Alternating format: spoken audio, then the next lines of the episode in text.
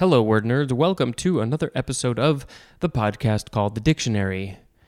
Ooh, my cats are playing. I wonder if they're going to start running around. Okay, the first word is bethink. B E T H I N K. Um, it is a verb from before the 12th century. 1a. Synonyms are remember and recall. 1b. To cause oneself to be reminded. Number 2. To cause oneself to consider. Uh, those were all transitive. Now we have the word betide. It is a verb from the 12th century. To happen, especially as if by fate.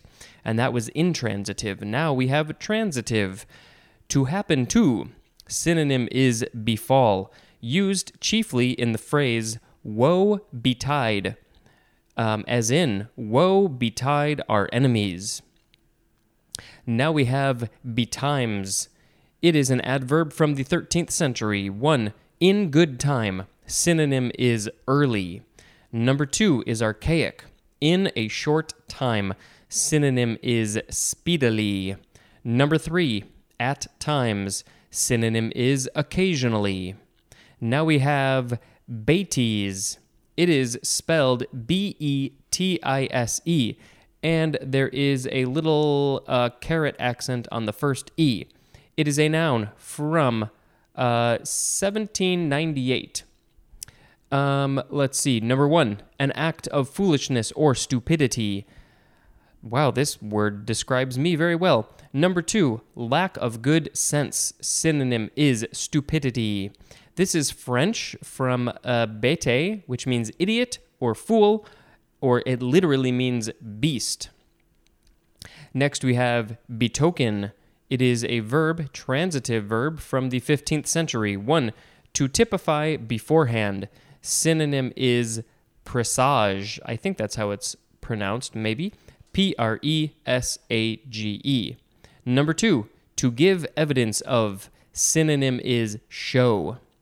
Next is betray. It is a verb from the 13th century. We are starting with transitive. One, to lead astray, especially the synonym seduce. Number two, to liver, to liver, to deliver to an enemy by treachery.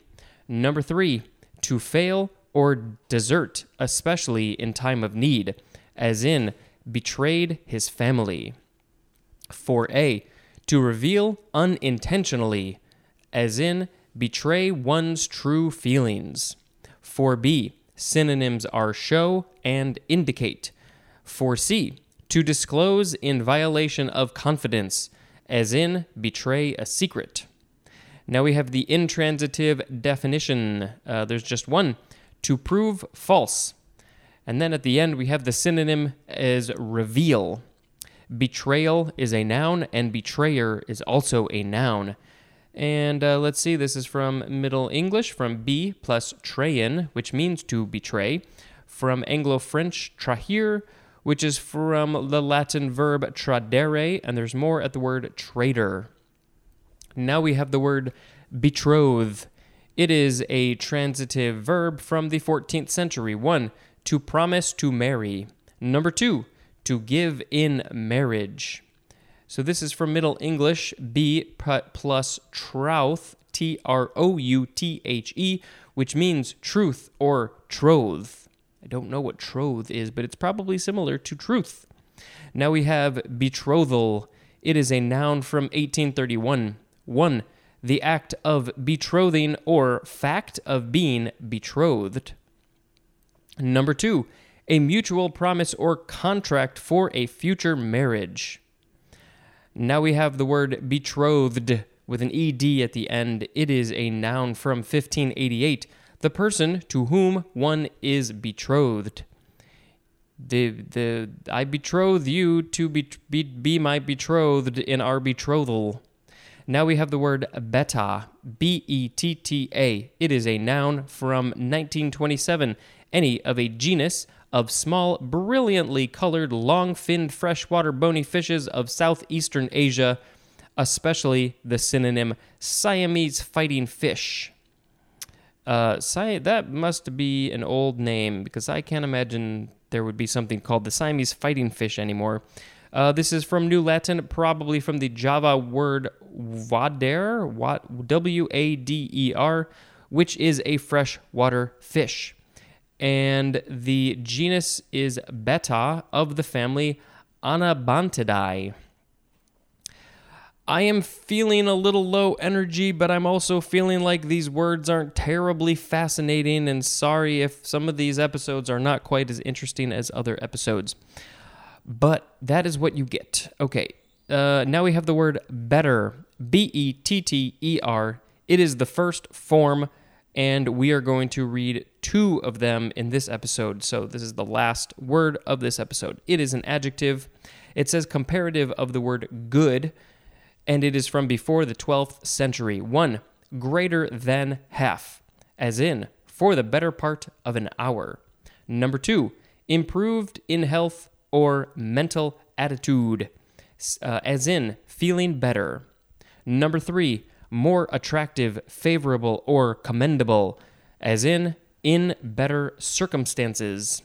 Number four, more advantageous or effective, as in, a better solution. Number five, improved in accuracy or performance, as in building a better engine. This is from Middle English betra, from Old English betera, akin to the Old English bot, which means remedy, from the Sanskrit bhadra, which means fortunate. Wasn't that interesting? Now we have the second form of better. This will be the last one that we do. It is a verb, a transitive verb from before the 12th century. 1.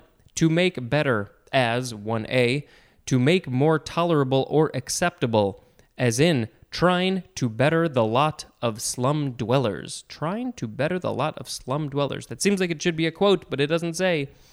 1b, to make more complete or perfect, as in looked forward to bettering her acquaintance with the new neighbors. That is, nobody is talking to anybody's neighbors these days. Uh, number two, to surpass in excellence. Synonym is excel. Oh, and here we have an intransitive definition. It is to become better. Synonym is the word improve. Well, I am going to pick this French word uh, bêtise. I think maybe I said bêtise before, but the emphasis is on the second syllable. Bêtise uh, because that one describes me very well. Um, foolishness and stupidity, and yep, sounds right. Um, that is going to be it for this episode. Thank you very much for listening. And until next time, this has been Spencer dispensing information. Goodbye.